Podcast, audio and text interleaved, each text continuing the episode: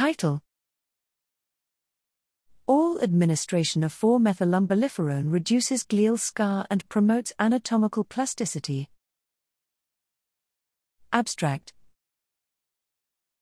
Following a spinal cord injury, SCI, chondroitin sulfate proteoglycans, CSPGs, are upregulated at the glial scar inhibiting neuroregeneration.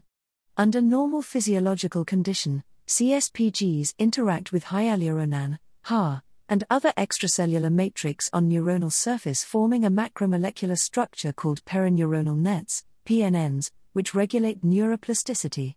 4-methylumbelliferone, 4-MU, has been used previously to downregulate HA synthesis but not been tested in SCI.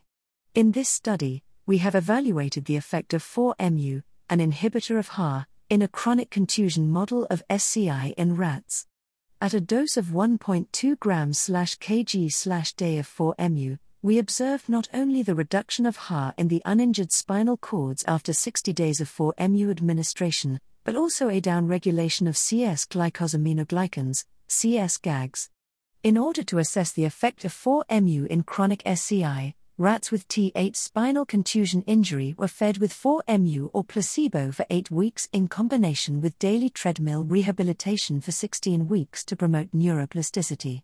4-MU treatment promoted significant sprouting of 5-hydroxytryptamine, 5-HITE, positive fibers into ventral horns and reduced the HA synthesis by astrocytes around the lesion site. While 4-MU reduced astrogliosis in chronic stage of SCI, the current dose was not sufficient to downregulate the increased production of CS GAGs or behavioral performance. Together, these data suggest that oral treatment with 4-MU is able to induce anatomical plasticity, but further adjustment on the dosage will be required to benefit functional recovery after SCI.